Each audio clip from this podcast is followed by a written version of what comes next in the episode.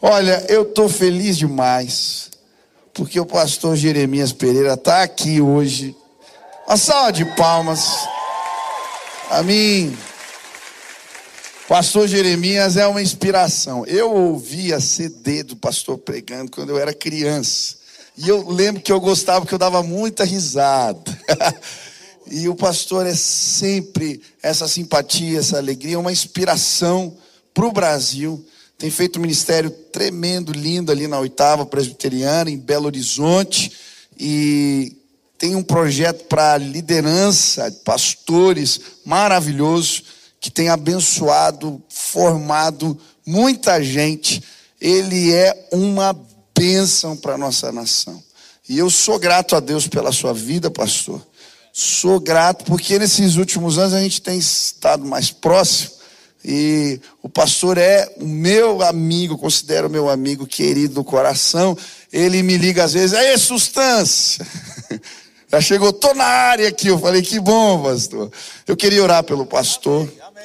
Tenho certeza, abre teu coração que Deus vai te visitar hoje. Tenho certeza. Pai, obrigado pela vida do pastor Jeremias. Obrigado porque o Senhor levantou esse profeta nessa nação. Que a tantos anos, Pai, tem feito tanta diferença.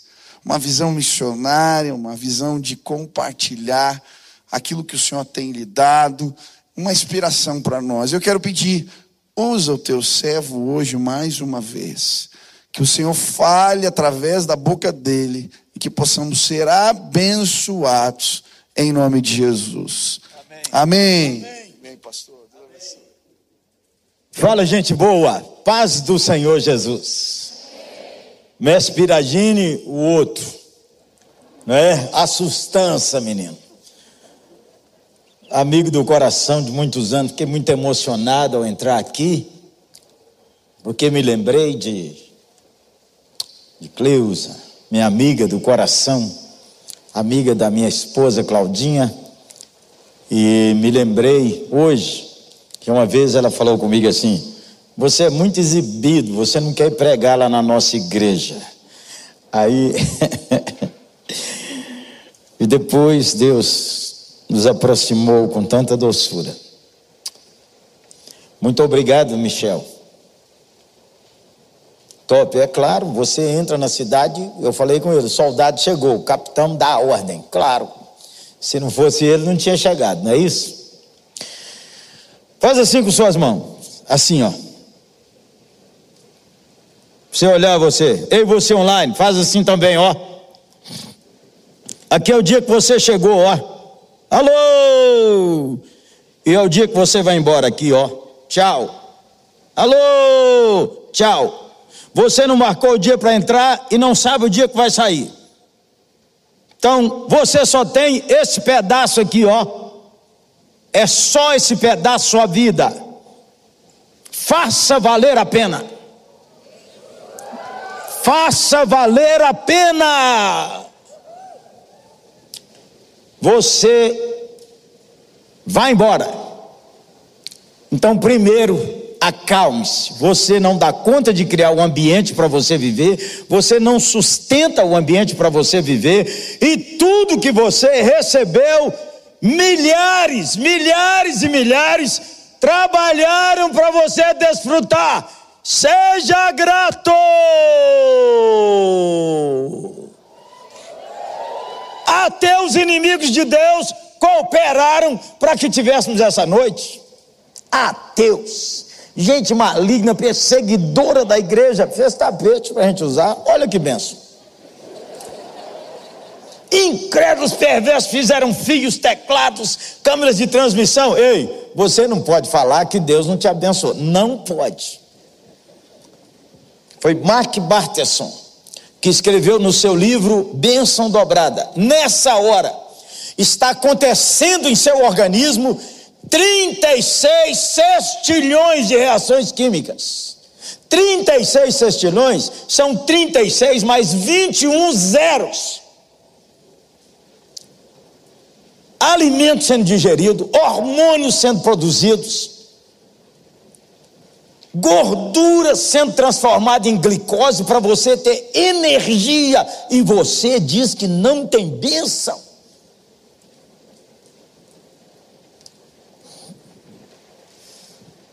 Então você podia dar graças aí já, hein, gente boa? Dar graças a Deus, dar graças a Deus. Tanta gente ajudou você chegar aqui. É só esse pedaço que você tem, hein? Eu não estou falando que você vai embora hoje, não. Calma. Mas você e eu devemos lembrar que nós só temos esse pedaço. E você está na fila da morte. E a trombeta está tocando, disse a irmã. E a trombeta vai chamar seu número. E você não sabe o número de sua senha. Tchau. Você está preparado para encontrar com o Eterno, viu?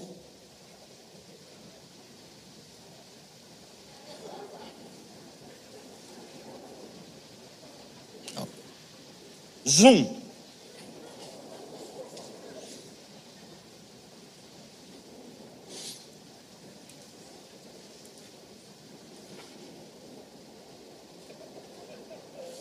Tá bom você quer mais? Vá!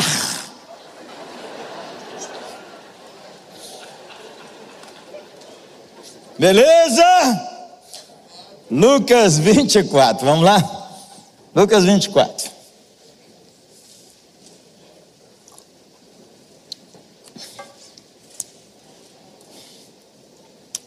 Lucas 24, de 13 em diante. Você e eu precisamos treinar, ler grandes porções da Bíblia. Daqui 200 anos, 300 anos, mil anos, possivelmente não se falará o nosso nome, a não ser um ou dois que vai escapulir na história da igreja. Os demais mas daqui mil anos, quinhentos, ah, Jesus não vai voltar daqui não. Você sabia que na Segunda Guerra os irmãos achavam que Jesus ia voltar naqueles dias? Aí o povo crente hoje é tudo assombrado, com qualquer notícia assombra. A guerra, a guerra, a guerra, a pandemia, a pandemia, meu Deus, meu Deus, meu Deus, o mundo está perdido. Sempre teve. Então você melhora a sua cuca está muito ruim da cabeça, qualquer coisa você treme. Ai meu Deus, o que, é que vai acontecer? Ai meu Deus, o que, é que vai acontecer? Oh Jesus, será que Deus ainda está no trono? Só fala que Deus está no trono aqui no culto, soberano e na rua. Vamos ficar em pé e fazer igual o presbiteriano. Leia a Bíblia em pé. Bora, gente. Todo mundo. Só quem não puder, você levanta ele aí. Só se tiver com o menino no colo, fica sentado, menino.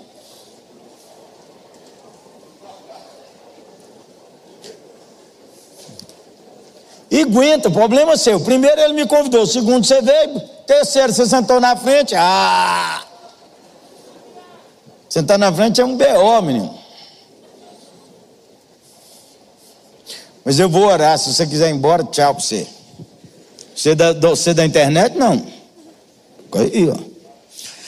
Naqueles dias, dois deles, verso 13, estavam indo para um povoado chamado Emaús a 11 quilômetros de Jerusalém. No caminho conversava a respeito de tudo o que havia acontecido. Enquanto conversava e discutia, o próprio Jesus se aproximou e começou a caminhar com eles. Mas os olhos deles estavam impedidos de reconhecê-lo.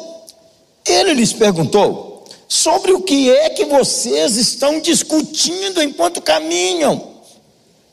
Eles pararam com os rostos entristecidos. Um deles, chamado Cleopas, perguntou-lhe: Você é o único visitante em Jerusalém que não sabe nada das coisas que aconteceram aqui, nesses dias? Que coisa! Perguntou ele. O que aconteceu com Jesus de Nazaré? Responderam eles. Ele era um profeta poderoso em palavras e obras diante de Deus e diante de todo o povo os chefes dos sacerdotes nossas autoridades o entregaram para ser condenado à morte e o crucificaram. E nós esperávamos que ele ia trazer a redenção a Israel. Mas hoje é o terceiro dia desde que tudo isso aconteceu. Algumas das mulheres entre nós nos deram susto hoje.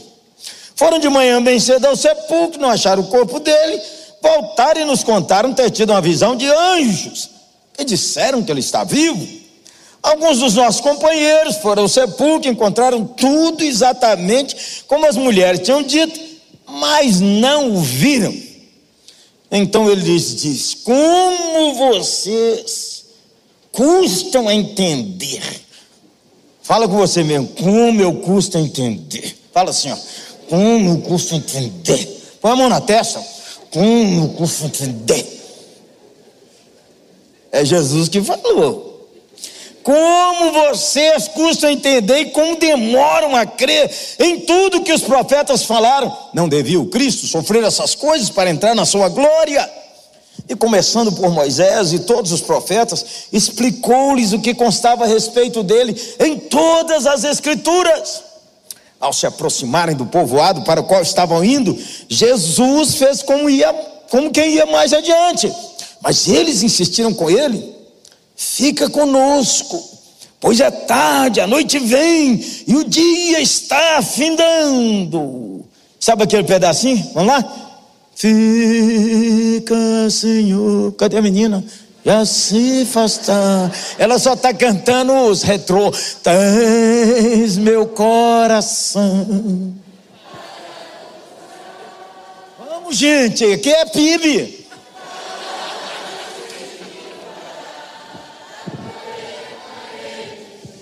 Aleluia, já está bom, vamos embora. Então ele entrou para ficar com eles. Quando estavam à mesa com eles, tomou o pão, deu graças, partiu e deu a eles.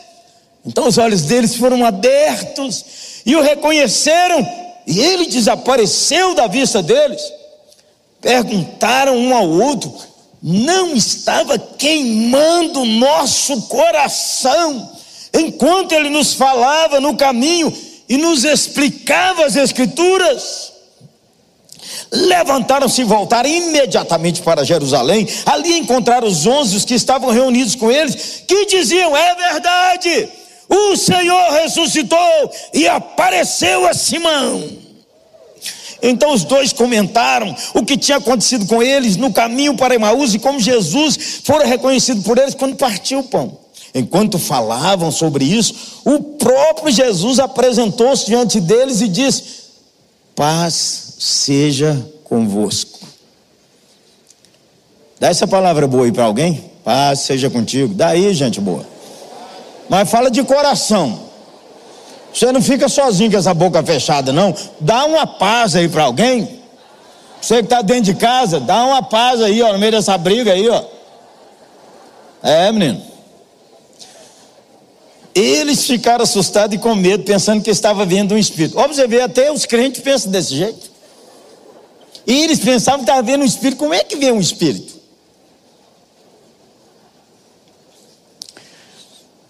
E Jesus lhes falou: Por que, que vocês estão perturbados? Ou por que estão tão cheios de dúvidas no coração de vocês? Vejam as minhas mãos, os meus pés, sou eu mesmo. Toquem e vejam: o espírito não tem carne nem osso como vocês estão vendo que eu tenho. Tendo dito isso, mostrou-lhe as mãos e os pés. Não foi só para Tomé, não, viu? Foi para os onze. E por que não creram ainda? Não crerem ainda? Tão cheios estavam de alegria e espanto. Ele lhes perguntou: Vocês têm alguma coisa para comer aí? Deram-lhe um pedaço de peixe assado. Uma outra tradução diz: e mel. Nunca comi peixe com mel, menino. Deram-lhe um pedaço de peixe assado e ele comeu na presença deles. E disse-lhe Jesus: Foi isso que eu falei quando ele estava com vocês, que era necessário que se cumprisse tudo o que meu respeito estava escrito na lei de Moisés, nos profetas e nos salmos. Então lhes abriu entendimento para que pudessem compreender as Escrituras. Eles disse: está escrito que, que o Cristo haveria de sofrer e ressuscitar dos mortos ao terceiro dia, e que em seu nome seria pregado arrependimento pelo perdão de pecados a todas as nações, começando em Jerusalém. Vocês são testemunha dessas coisas. Eu envio vocês a promessa de meu Pai, mas fiquem na cidade até serem revestidos do poder do alto. Amém? Sentar? Renove seu fervor espiritual. Renove seu fervor espiritual. A vida com Deus não é dentro de tempo. E tem uma conversa fiada que diz assim: a igreja está presa dentro das quatro paredes. Ninguém mora aqui, nem barata. Ninguém mora aqui. Você passa aqui no máximo umas três horas por semana, se passar. Só vem sexta-feira. Algum, né? Então, a vida com Deus é para viver da porta para fora. É lá é aí. Olha, minha família é tão difícil ah, que eu queria ter outra família. Pois é, por isso que Deus te pôs nessa família. Exatamente. Então vamos conversar um pouco sobre esse texto. Eu vou recontar ele rapidinho e depois vou fazer cinco aplicações para nós, tá bom?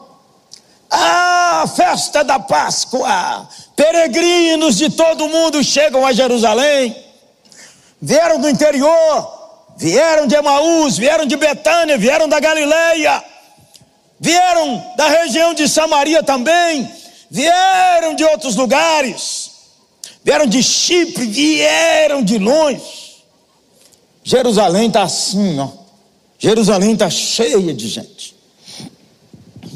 Também estão lá as multidões que sabem quem é o rabino Jesus de Nazaré. Numa quinta-feira, numa reunião de oração, chegou um homem que era seu amigo Judas e deu um beijo nele. A Bíblia diz que ele estava cheio do demônio. Que demônio é esse que não espuma e ainda beija a gente? Está cheio em muito lugar. Numas igrejas, demônio que beija a gente, abraça e fala: Meu mestre. E a coisa mais difícil, menina, é discernir esse capeta. Capeta não, lapeta. Lá. Pois, menina, acabou quinta-feira. Uma confusão.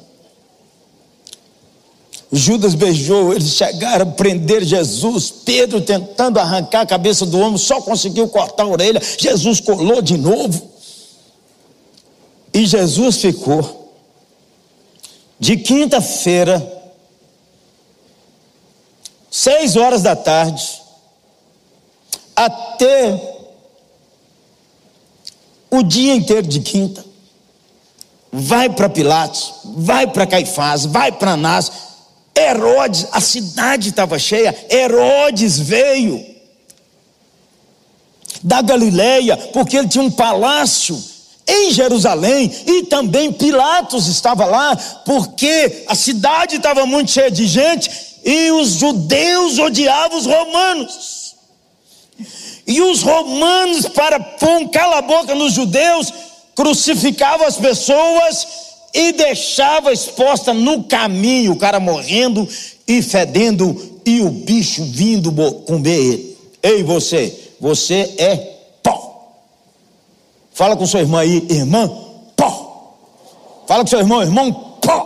Você pode ter passado maquiagem e acha que é um pó cheiroso. Pó. Você só é pó. Não se esqueça que você é lama adubo e fede. Por que passa perfume? Porque fede. Deixa essas meninas vir tudo sem desodorante, perfume, sem maquiagem, você vai ver o buzum aqui.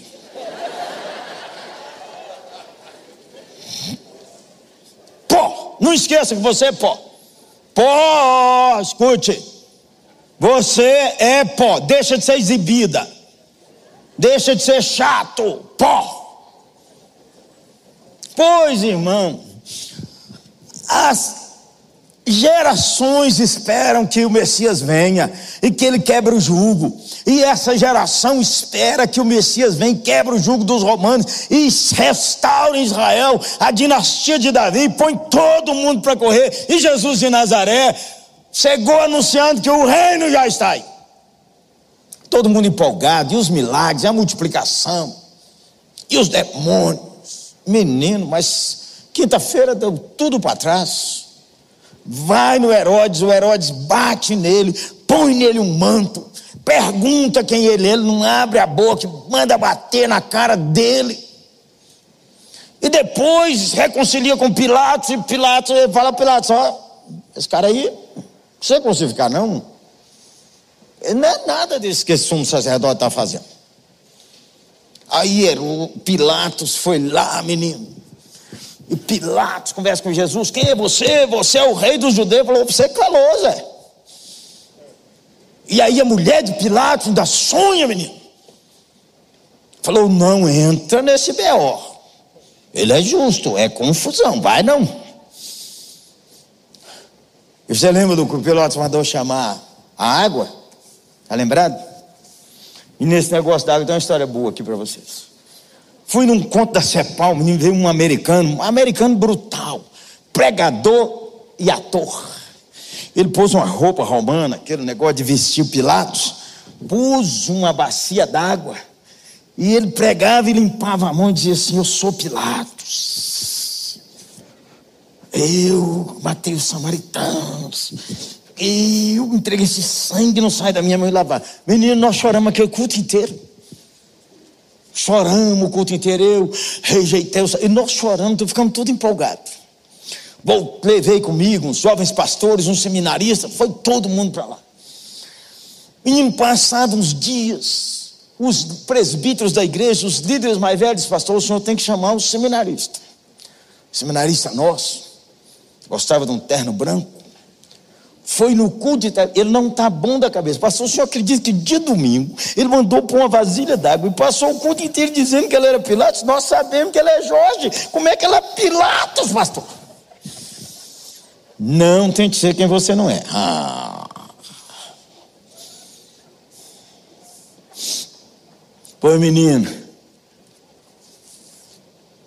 sábado, sexta-feira, em Jerusalém, milhares de pessoas. Pilatos, Anás e Caifás, milhares de pessoas. Era costume adoçar a boca dos judeus, soltando um criminoso, alguém que ia ser crucificado, e o Pilatos chega lá e diz assim: Eu não acho crime nesse Jesus de Nazaré. Vocês querem que eu solte Jesus ou Barrabás? O sumo sacerdote começou a gritar: Barrabás, Barrabás. Alguns do sinédrio e outros também chamados. E a multidão entrou na avalanche. Os discípulos afastados e as irmãs lá não entendiam o que acontecia. Aquele ele foi espancado.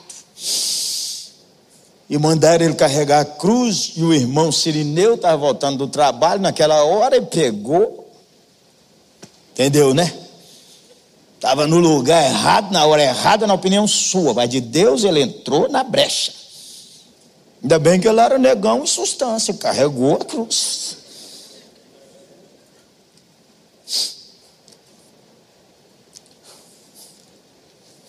Crucificar Jesus de Nazaré. E os irmãos olhando uns para os outros. E aí, menino, tinha dois crentes secretos, mas crente secreto também vale, tá? Um era o José de Arimateia, um homem importante, um político importante, um amigo de Pilatos, um homem do Sinédrio.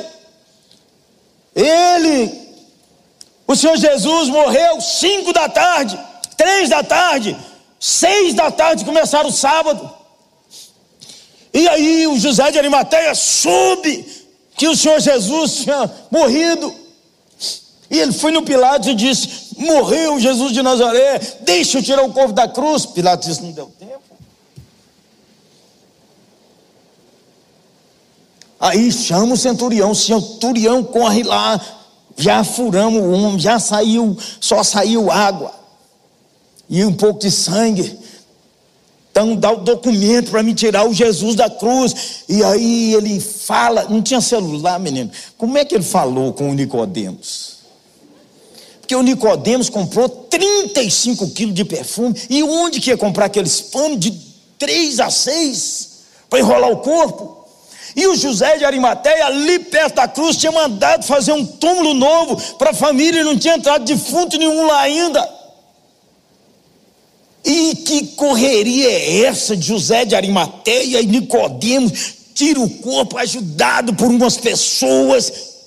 Não acha que eles iam tirar sozinho? Mas tudo era assim, cinquentão.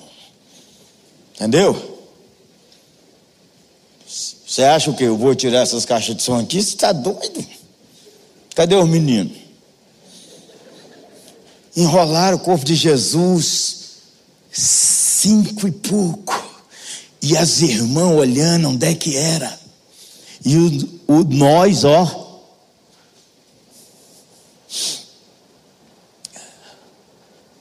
E tem que rolar aquela pedra para entrar o corpo do Salvador.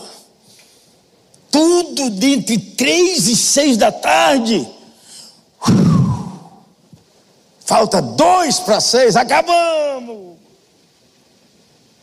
E as irmãs acompanharam. Foi lá, dia domingo, porque estava começando sábado, descansou no sábado. Sexta, sábado e domingo. Por isso que é três dias, viu? Não é 24 horas, 24 horas, viu? Dia domingo.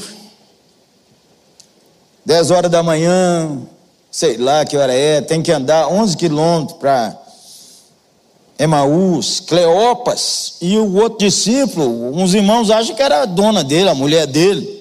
Ninguém sabe, né? E eles vão conversando os dois.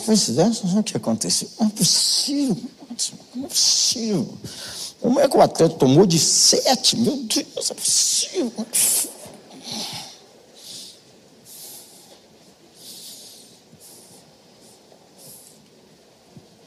Eu não acredito que aconteceu. Você viu o negócio da Ucrânia? O negócio da pandemia, menino, não sabe a pandemia? A conversa é, como é que acabou tudo? Aí entra o estranho. Você sabe que era Jesus que a Bíblia narra, mas é o estranho. O estranho chega e vai, não é só eles três no caminho, não. Vai muita gente embora porque a Páscoa acabou. A Páscoa acabou ontem, hoje é domingo. Vai muita gente conversando, o estranho está reparando que o povo está conversando e está assim, alterado. Aí o estranho chega e diz assim: Estou achando vocês muito preocupados, o que, que foi? Você é o único que não sabe de nada? O que, que aconteceu com Jesus Nazareno? É, primeiro falaram assim: Você não sabe das últimas notícias? Todo mundo anda atrás das últimas notícias, deixa de ser bobo. Você viu o que, que deu no jornal? Nem quero. Você viu o que, que eu recebi no WhatsApp? Manda para mim não. Tem uma turma aí que só manda notícia ruim. Manda não. É, você não sabe. Nós, Jesus Nazareno, fez tanta coisa. Nós achamos que ele ia dominar, ia pôr para fora. Mas ó, acabou tudo. Tem três dias, ele morreu. É, tem uma conversa de umas mulheres aí, do nosso grupo, que diz que ele foi lá, mas não viu o corpo nem nada. Mas. Aí eles pararam para explicar. Você observou que eles pararam? Jesus parou. Aí, você sabe, né? Quando a gente está triste assim, alguém tem que dar um toque. Bora, andando. Aí Jesus falou com ele: Mas vocês são demorados a entender. Vocês não lembram o que Moisés escreveu, o que falou de que viria o profeta, e o que Moisés narrou sobre o Messias, e o que está narrado no, lá nos livros de reis, de crônicas, o que está narrado nos Salmos, Isaías, Jeremias, Ezequiel, Daniel. Ageu, Malaquias, vocês não lembram nada disso? Que o servo iria sofrer, que o Messias iria sofrer. E eles foram escutando aquilo aí, já está chegando o fim do domingo. e entra para cá, para Emaús e para lá a estrada. Então, Jesus, que eles não sabem quem é, tchau, gente boa. Não, não, tá tarde, vamos entrar e comer aqui. Vem cá, vem cá, um lanchinho. Jesus entrou com eles. Aí diz que ele deu graças quando ele partiu o pão. Deus autorizou abrir os olhos. Partiu o pão, abriu os olhos.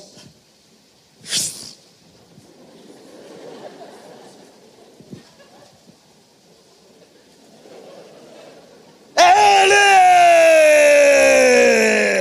Menino, na mesma hora, andaram 11 quilômetros naquela lentidão. Ele voltaram para Jerusalém. 11 quilômetros para lá, 11 para cá. Chegaram, reuniram os discípulos, e antes que eles abrissem a boca, os irmãos disseram: Ele ressuscitou, e já apareceu a Pedro. Eles disseram: Nós também vimos. E quando eles estão conversando, Jesus apareceu e disse: A paz.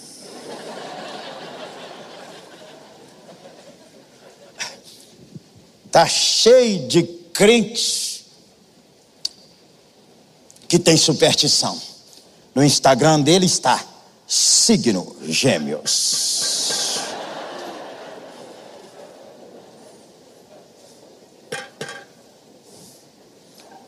Cuidado, hein? Tira essa boca pra lá. Não é crente, não, miserável. Aí nem precisa falar, né? Eles olharam assim, um olhando para o outro. Você sabe que a gente conversa com o olho, não sabe? Quando o cara está dando um fora assim, você já conversou com ele, com seu marido, com seus amigos. O cara tá chato, você faz assim. Aí Jesus falou: Sou espírito, não, ô Zé. Aqui, ó. Sinal do cravo, ó. Olha aí, ó. E aí eles não estavam acreditando. Falou: Não tem nada para comer, não? Ó, toda vez que alguém for na sua casa, oferece alguma coisa para comer, pelo amor de Deus. Não tem nada, sai e compra. Dá um peixe aí, ó. Você acha que um espírito come? Aí ninguém acreditou. Olha para você ver, a ressurreição de Jesus, nem os discípulos que viram pela primeira vez acreditaram. Então fique tranquilo. Quando sua cabeça der um bizil, calma. Porque dá mesmo. Aí Jesus falou: Ó, vocês vão ser revestidos de poder e vocês vão contar para todo mundo. O nosso coração queimou. Eu clame a Deus para renovar o seu fervor. Então, deixa eu te dar cinco aplicações. Primeiro, as perdas podem detonar você. Os discípulos estavam quebrados no caminho de Emaús. Aqueles dois estavam quebrados, pois ele era nossa esperança e morreu. As perdas podem detonar você e a gente vê no seu rosto. Você precisa olhar mais as pessoas e não olhar só para você. Olhe mais as pessoas. Vocês estão entristecidos, o Senhor Jesus observou. E quando a tristeza e a perda bate seu coração, você fica agitado. Você fica agitado e é sem educação. Você é o único que não sabe de nada. Onde é que você estava? Como é que fala assim?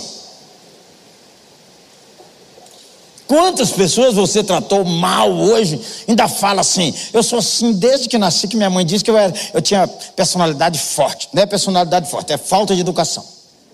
Beleza? É falta de educação, de respeito.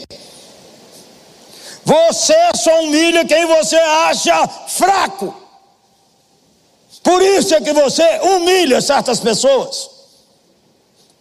Por que, que você, quando o guarda manda você parar, que você está dirigindo, você não fala assim, eu não estou nem aí. Vai, bebê. Você só humilha quem você acha fraco.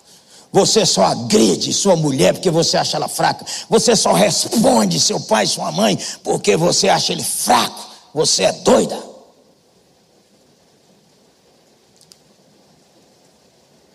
Você é pó. Esquece não. Vá.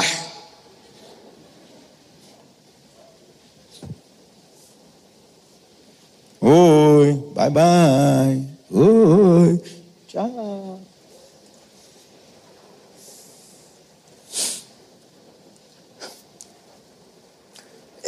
Ao mesmo tempo, o texto mostra que a gente é gente. Quando a gente tem perda, a gente tem tristeza. Quando a gente tem luta, a gente tem tristeza. Quando a gente, adolescente, empolga com alguém, apaixona, a moça passa, você está apaixonado por ela, ela fala, boa noite, irmão. Aí você diz, como é que fala assim? Amor. E você ficou doida com o jaburudo? Olha como ele é lindo. Aí ele fala, ei gente, boa noite. Você fala, eu sabia que ele estava caídas. Aí ele parece com uma namorada. Você fala assim: vagabundo está lá na frente, dirigindo louvor. Ele fica me dando bola. Ele nunca falou nada com você.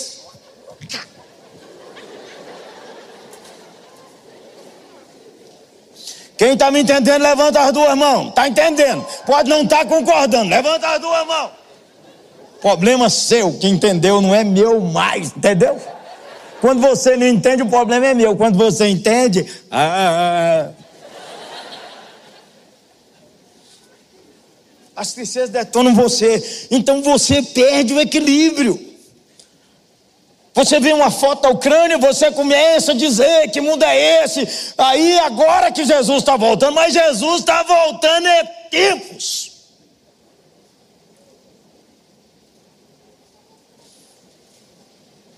As tristezas podem detonar você. Então veja, como nós estamos só nesse pedacinho aqui, ó, a morte vai chegar, então você precisa estar pronto para sair. Ah, pastor, eu tenho muito trauma, porque eu, te, eu tenho muita tristeza, porque eu tenho muito trauma. Não vem que você conversa de trauma, não. Trauma todo mundo tem, vem não. Trauma de infância, mas todo mundo tem. O pior trauma é nascer. Nove meses, barriguinha de mamãe, ha, ha, ha, ha. e ainda é assim, você está com fome, você mete o pé na barriga de sua mãe e o povo ainda vem chutando, obedecia. Mas sua batata está assando. Daqui nove meses, ó, oh, tem uns guerreiros aqui chamados hormônio que aí eles amadurecem e eles descem o corpo de sua mãe gritando: vamos pôr ele para fora. E vamos pôr ele para fora. Sua mãe começa a sentir dor: vamos pôr ele para fora. Ele vai ficar aqui mais não. E aí sua mãe começa a tremer e rompe a bolsa e corre para cá, corre para lá.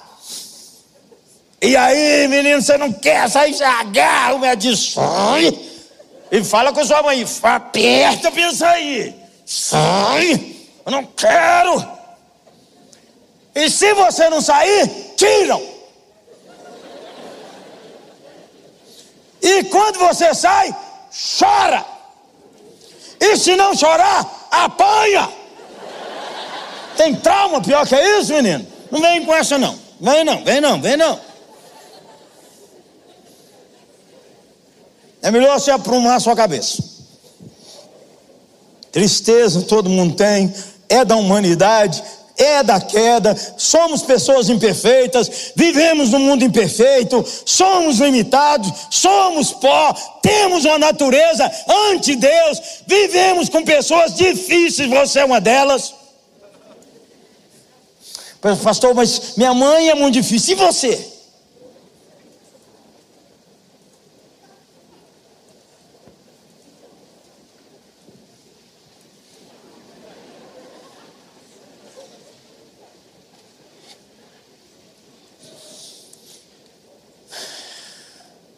As tristezas estão detonando sua vida. Porque você entregou a tristeza. Então quem divorciou fica agarrado naquele ex, naquela ex. Gente, o nome já diz ex. Não é possível. Ex-namorada. Ex, o que, que você está fazendo no Instagram dela? Ex. Ex-namorada, o que, que você está fazendo lá? Tá vendo? Saiu com fulana. Oh, e os linguarudos, seus amigos que andam contando tudo. Você sabia que ele, ó, ela, ó. É. Você ainda fica escutando. Esse povo não é amigo seu, não. Abre seu olho, ó. Amigo não vem trazer fofoca e coisa ruim para a cabeça da gente, não. Melhor aí, ó. Ó, seus amigos. E todo mundo passa B.O. na vida, não vem não. Ah, meus problemas. Quer trocar? Quer, neném? Quer ou não? Melhor você ficar com os seus. Pelo menos os seus você já sabe. Se trocar com os meus é novo. As tristezas podem abalar sua vida. Ei, você precisa descobrir alegria no Senhor. Você e eu corremos o risco de só gostar das alegrias secundárias. Fiz o cabelo essa semana, fiz as unhas, viajei, comprei roupa nova, fiquei noivo, fiquei noiva, casei, viajei, tudo. Benção secundária. Emagreci, engordei. É bom também. Você sabe que nós, assim, dessa geração, quando a moça casava, que ela dava uma sustância, as vó falavam assim: Você está bem, engordou. Agora você sabe, você não pode falar com a mulher que engordou. Você tem que falar: Você emagreceu. É, você achou. Você que resolve se você emagreceu ou não. As tristezas estão te detonando. E você precisa voltar para o centro, que é recuperar sua lucidez e valorizar a bênção que é ter Cristo. Você precisa descobrir essa alegria em Cristo, empolgar sua vida de novo.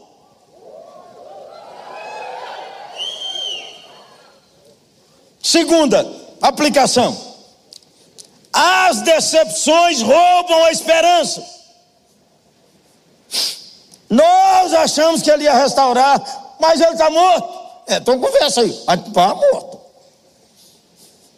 As decepções roubam sua esperança. Fulano me decepcionou. Eu nunca esperava isso. Por que, que a gente decepciona? Por causa da alta expectativa. Se o cara não presta e ela não presta, você não está nem aí, não prestava mesmo. Você só se sente decepcionado porque tinha em alta conta. Eu não esperava isso de fulano. Agora deixa eu lhe advertir, ou lhe compartilhar. A decepção revela o quanto você é soberbo. A decepção fala sobre você e não sobre a circunstância e as pessoas. Toda vez que você sente decepção, é porque o centro da história é você. É brutal, menino. A decepção mostra como seu coração é orgulhoso. A decepção mostra como eu fico olhando para o meu umbigo. A decepção revela que eu não aceito o plano de Deus para mim. E toda vez que você decepciona com uma coisa, Deus manda ela de novo daqui uns dias. Mas não é possível do azar. Toda vez isso acontece comigo. Não aprendeu a lição, Zé? Tem que repetir até se você vai. Pastor, mas as pessoas não falham? Falham. Você também não falha, não? Pastor, mas as pessoas não são difíceis? Quem é fácil aí? Quem é fácil? Você não é flor que se cheira, não. Vem com não. Uma mulher falou comigo: o senhor é o melhor pastor de Belo Horizonte. Hum. E eu amo o senhor. Hum. E você é de qual igreja? Todas as igrejas. Falei, você é irresponsável.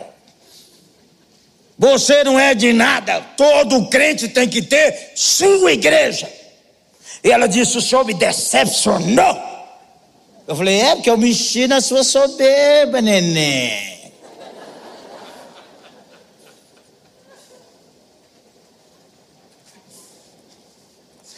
Esses dias chegou alguém lá na oitava dizendo assim: Pastor, eu vim aqui para ser cuidado. Falei: Não serve. Aqui na oitava não serve ninguém para ser cuidado, só serve quem vem para cuidar. Cuidar e ser cuidado, é tudo assim. Eu e meus problemas sou parte de sua cura. Você não tem que ficar bacana, porque você nunca vai ficar. Nós não cantamos aqui? Não haverá dor, é lá. Segundo andar. Aqui, menino.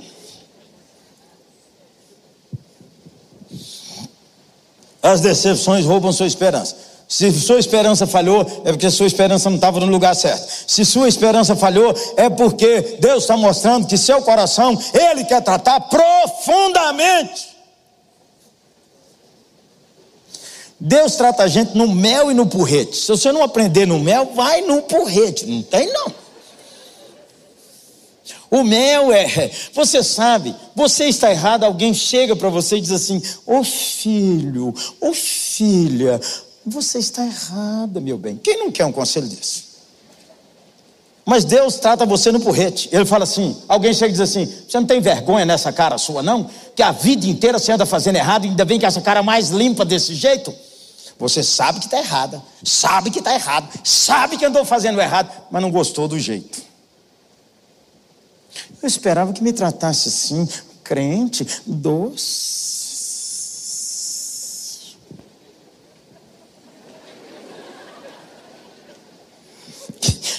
Ei, menina, o Eterno está nesse, nesse, nessa bênção de treinar a gente, ele não desanima.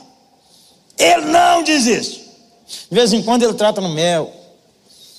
Ô Jeremias, vamos, Jeremias. Ô menino, eu, começo do pastorado, não usava essas roupas, não. Ia de paletó e gravata, até para aconselhamento pastoral. Você acredita num trem desse tamanho? E eu tinha umas gravatas, assim, que eu ganhei uma gravata italiana. Eu tinha gravata o, minha, o povo da nossa igreja diz que sempre eu tenho uma mania. Eu tinha uma gravata, tinha coleção de gravata de bandeira. E um dia eu fui reunir com as mulheres da igreja que eu queria dar uma bronca nelas, nas líderes. E eles fizeram para mim, o, o Michel, uma cadeira, sabe essas cadeiras de chefão que a gente balança assim, ela vai.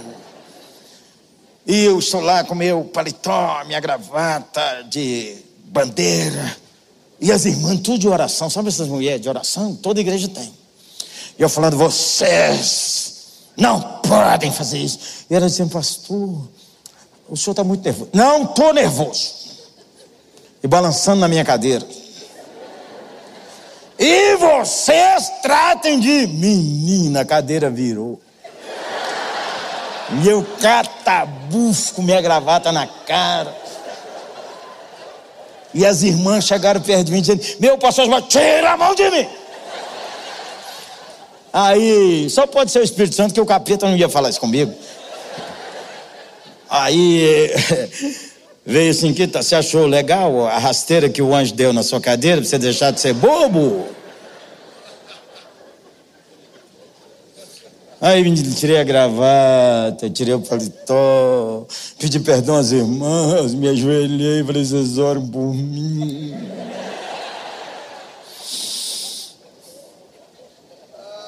Você entendeu ou põe no VAR?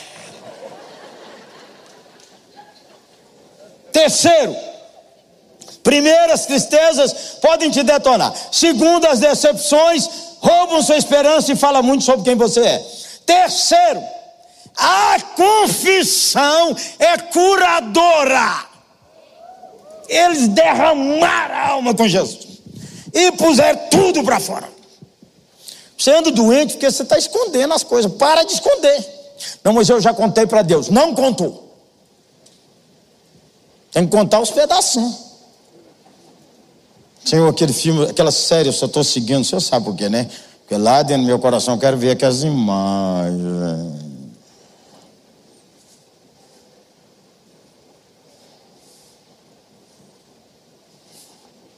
Quase que eu assombrei minha filha hoje, minha filha Aspes, ela tem 27 anos, mas ela, eu sou casado segunda vez, então ela é minha filha do coração. Menina, ela tinha uns 13 anos. Ela falou comigo assim: Meu pai, que vontade de beijar. Pelo amor de Deus, minha filha.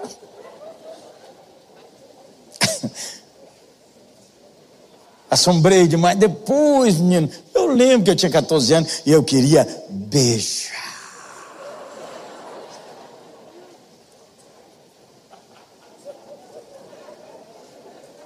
Ah, você acha que sua filha de 14 anos quer beijar, não? Ela é criada na igreja, passou um anjo, uma santa maravilhosa. Ei, pai, mãe, menina também, rapaz. Hormônio não converte. Hormônio não aceita pelo.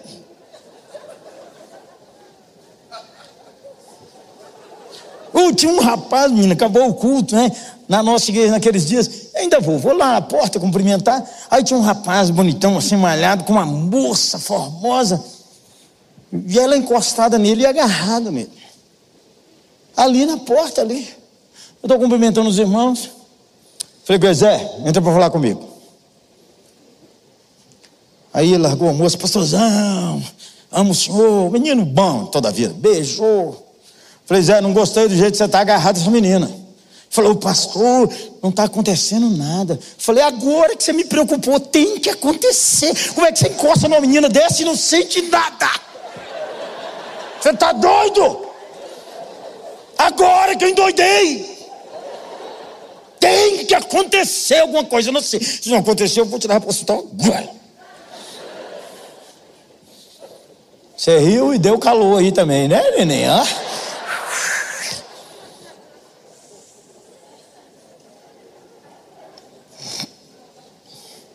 Você precisa abrir essa caverna de horrores. E não é com as migas, não. Que as migas, você tem toda razão. Toda razão. É, porque ninguém aguenta isso. Aí os caras vão. Você vai falar que está masturbando, que está lá na pornografia. A gente é fraco mesmo. Você tem que falar com quem repreende você. Todo mundo que concorda muito com você não é gente boa, não. Porque todo mundo aqui precisa de vez em quando receber um fedegoso. Sabe o que é fedegoso? Fedegoso é um mato lá do sertão que Dona Ilka, minha mãe, diaconisa Baptista, tem 95 anos, substância. Depois você entra no meu Instagram. Quando a gente fazia o errado, Dona Ilka orava e dizia assim: Senhor, faz de Jeremias um homem. O fedegoso, menino, enrolava e não quebrava. Você tem que abrir seu coração para você sentir vergonha. Você tem que limpar seu coração para você ser confrontado com seu pecado. A confissão é curadora, por isso a célula é importante, por isso o aconselhamento é importante, por isso amigos verdadeiros são importantes. E quem leva a vida que está a sério, não tem BO que não resolve, não, gente. BO todo mundo tem. Você precisa confessar e falar com Deus, tirar um tempo. Toda noite você tem que confessar, toda noite. Antes de dormir, duas orações. Primeiro, confessar. Senhor, hoje eu julguei fulano no meu coração. Senhor, hoje eu falei uma palavra dura. Senhor, hoje eu fui mal educado. Hoje eu vi uma pessoa que eu podia ajudar, não estava nem aí. Todo dia você tem que confessar pecado. Todo santo dia. Depois que confessar, diz: Ah, tem crente que fala assim: Deus está me punindo. Deus não te pune. Já puniu o único justo. O Senhor Jesus recebeu a ira de Deus. Quem nasceu de novo nunca é punido. Você está no treinamento, neném. E eu não sei por que certas famílias têm que sofrer com a doença há anos. Eu não sei. Eu não sei porque que a gente ora e cura uns e os outros pior.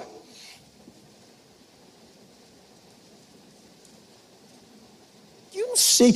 Eu sei que nós é que temos que falar. Duas coisas você não pode esquecer. Primeiro, que Deus te ama. Segundo, que Ele não vai embora. Se você firmar uma boa teologia, te segura no dia mal. Deus me ama. Quando eu fiquei viúvo, eu estava chateado com Deus. Até falei com ele: Deus, tanta gente vagabunda nesse mundo, inclusive na igreja que eu sou pastor, e o senhor vai matar logo Ana Maria? Ainda fui imprudente, contei isso num culto depois que eu tinha sido consolado.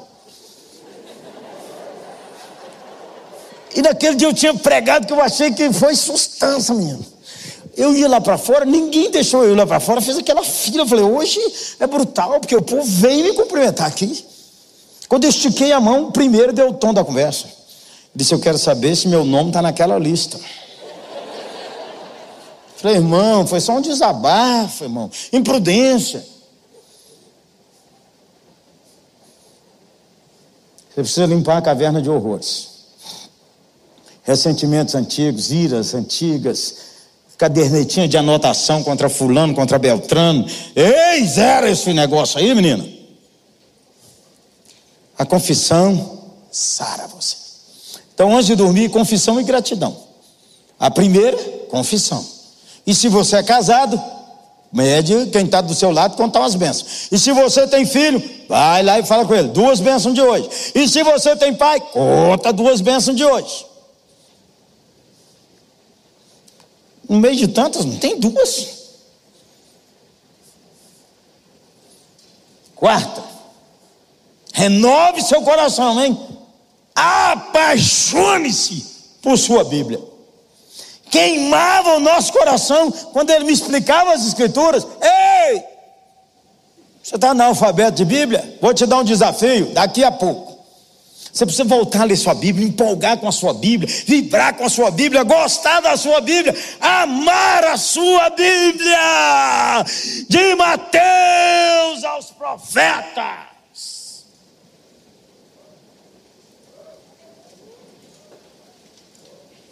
Tem que parar com esse negócio aqui. Agora, então, não sei nem como é que você faz mais com esse aparelho. Porque se você vai, vou ver qual é o versículo que vai parar para mim. E parou para mim aqui, não estava queimando o nosso coração quando ele nos falava a respeito das escrituras. Aqui, ó. Você precisa apaixonar por sua Bíblia. De novo, deixa eu te dar um desafio. Lê o Novo Testamento em 30 dias, a partir de hoje. 10 capítulos por dia. 30 dias, não é possível, eu li em 20. Dou-lhe uma, dou-lhe duas. Votação Batista é assim? proposto e apoiado pelo pastor Piragini. Amém. Votemos. Os favoráveis queiram levantar suas mãos. Eu vou ler em um mês. Ninguém. Ninguém favorável. Eu vou ler em um mês. Vou olhar aqui, ó. Alto, irmão. É melhor ficar em pé para me ver. Já que é para valer, é para valer. Aqui é conversa de gente séria. Aqui não é conversa tipo. Na galeria não tem ninguém, não? Quem pesa? Aqui vai ficar em pé quem vai ler. 30 dias. Novo Testamento. Agora é o seguinte: você devia aceitar o desafio, sabe por quê? Você sair desse comodismo que ficou sentado. Você tem que desafiar você mesmo. Apaixonar por sua Bíblia. Foi o, o sustância daqui, o, o subirá, menino. O Subirá que falou que leu a Bíblia toda em nove dias. Está doido? Eu falei, como é que é isso? Mas falou, não, foi um propósito, gente, era um propósito.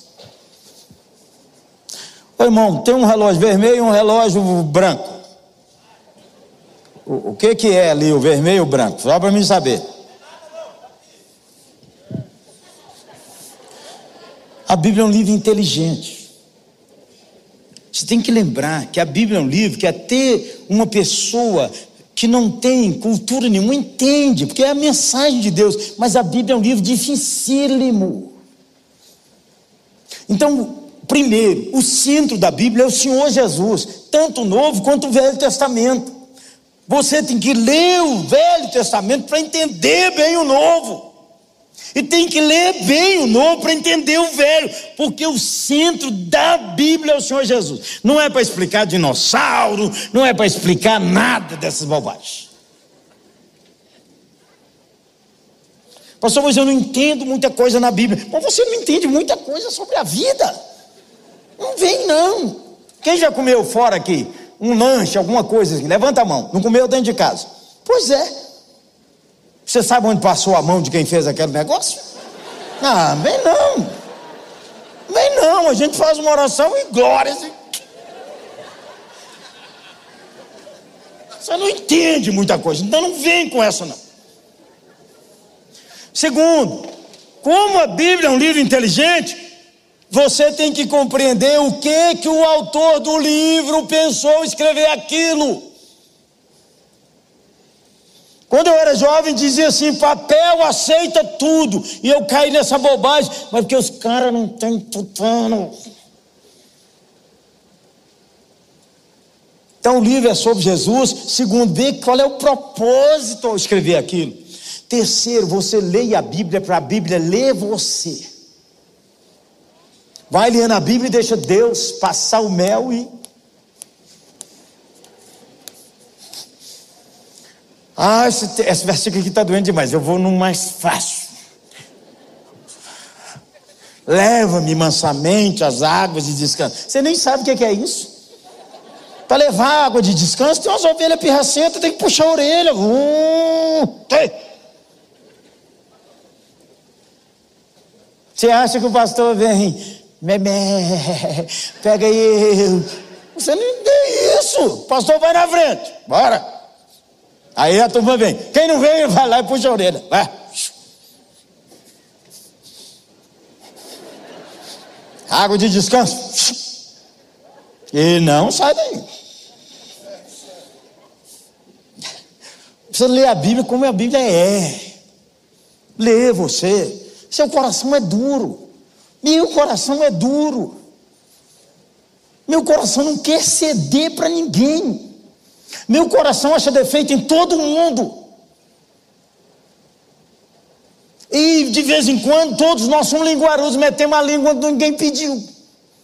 Sua amiga pinta o cabelo e você fala: Ficou feio, bem.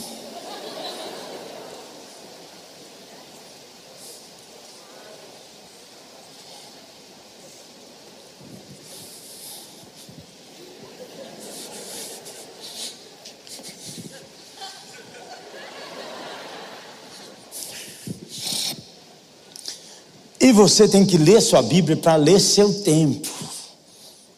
Nos últimos dias chegarão homens perversos.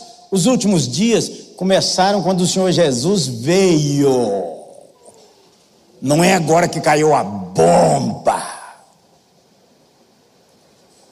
Nós estamos nos últimos dias, tem tempo. E nós estamos neles, e nós estamos rompendo pela fé, sem medo, pelo menos eu acho, de vez em quando dá uma tremidinha, mas. Pirei na pandemia, Zé.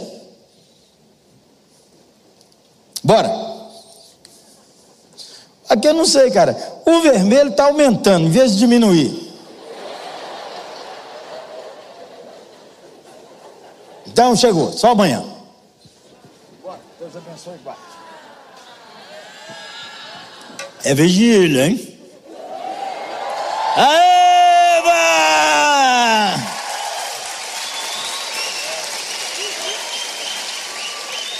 Que vigília, menino. Vigília vocês ficam. Já tive vigília demais. Olha, eles me chamam para acampamento dos jovens lá na nossa, na nossa igreja, menino. Eu tenho 40 anos que sou pastor lá. Você acredita nisso, que uma igreja é boa? 40 anos, fiz agora em janeiro. Pois eles querem que eu pregue em todo culto. Deus me livre. Pastor, vai ter acampamento júnior, você vai? Não. Tem pastor aí, menino.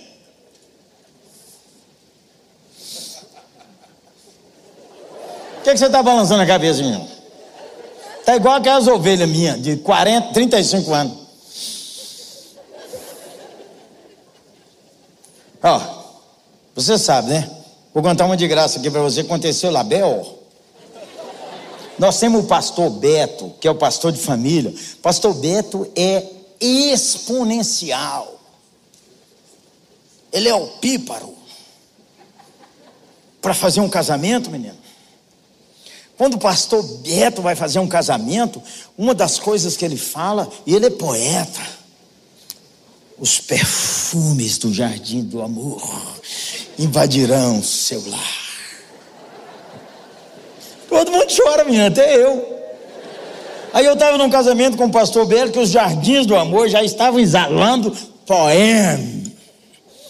Pensa num perfume bom. Poema. Pode dar de presente que eu levo. Ah, Claudinha. Bom, mas deixa eu ver lá. Aí, menino. Aí vem aqueles votos dos noivos de hoje. Eu falei lá para nossa igreja que nós vamos voltar aos votos clássicos. Você já viu aqueles votos dos noivos de hoje? Uma estrela que brilhou para mim.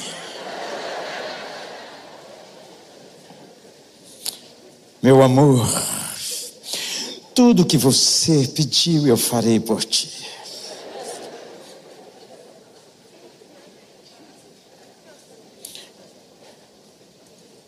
Comprarei um cachorro para ti.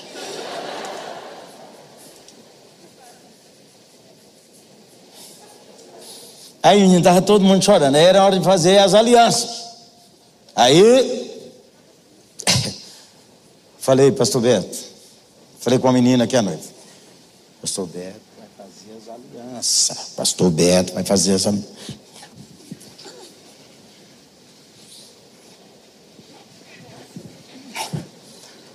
Sou eu, vai comigo. Aí eu peguei o microfone e falei: terra, terra, terra. Vamos voltar para a terra. O dia que ele peidar lá, os jardins do amor.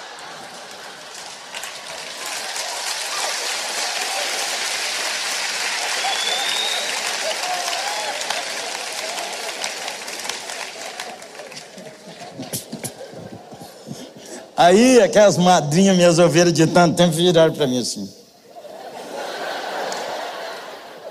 Quando terminou o casamento, elas vieram atrás de mim e disseram assim: E precisava o senhor dizer isso? E eu falei: É mentira!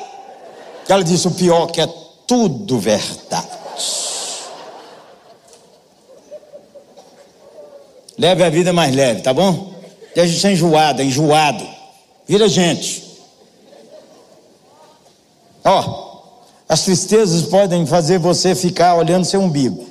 Você sofre, mas você precisa de lembrar que sua alegria é no Senhor. Segundo, as decepções roubam sua esperança, mas elas ensinam quem você é e como soberbo é. Pode conferir hoje. Terceiro, a confissão vai lavar sua alma. Abra a caverna de horrores. Quarto, empolgue-se novamente com a palavra de Deus. Quinto, celebre o Jesus vivo na sua vida. Celebre o Cristo ressuscitado. Quando partiu o pão, voltaram correndo, ninguém para, ele vive, ele vive, ele vive. Ei, você precisa andar com Jesus, precisa pedir a Ele para manifestar a presença dele. Olha, se você nasceu de novo, o Espírito Santo está aí. Você podia orar, Senhor, só minha presença podia fazer bem. Só minha presença fazer bem às pessoas. Porque já que o Senhor está aqui em mim, Senhor, flua em mim a tua graça.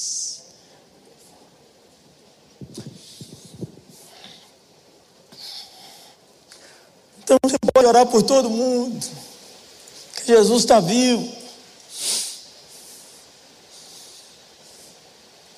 Não, vamos pedir o pastor para orar. É bom também, senão recebe o salário no fim do ano. Irmão, você deve orar. Todo mundo precisa de uma oração. E você não precisa ficar com esse com essa liturgia de oração.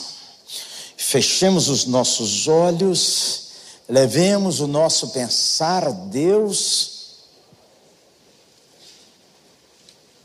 E resolvi fazer umas visitas lá no meu bairro, todo comércio.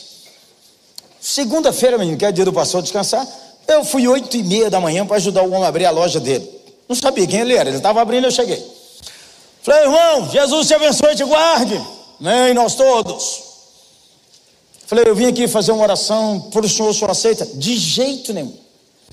Uma hora dessa, na minha loja, segunda-feira, o cara quer rezar, deve ser pastor. Pastor só está atrás do dinheiro da gente. Quero não, moço. Falei, então, bom dia, que sua empresa prospere, que as pessoas gostem de chegar aqui, que ele possa te dar alegria no seu casamento e que se você tiver filhos, que seus filhos sejam uma fonte de gozo, que a paz seja derramada no seu coração e que essa semana seja uma semana diferente. Orei.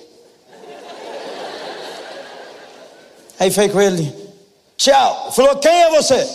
É pastor. Sim, senhor. O senhor é pastor de onde? Falei, eu daqui de perto. Ele falou, não acredito. Eu falei, o quê? O senhor pastor Jeremias?